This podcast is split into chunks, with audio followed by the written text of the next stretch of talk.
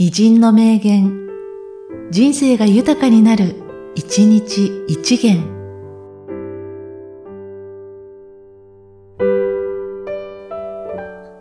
11月27日、藤田嗣治。今までの日本人画家は、パリに勉強に来ただけだ。俺は、パリで一流と認められるような仕事をしたい。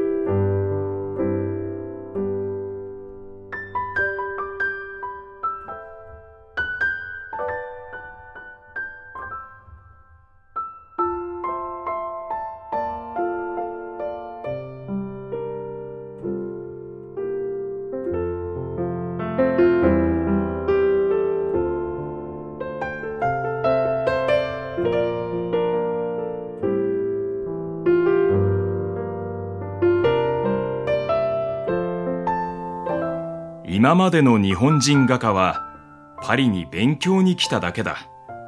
俺はパリで一流と認められるような仕事をしたい。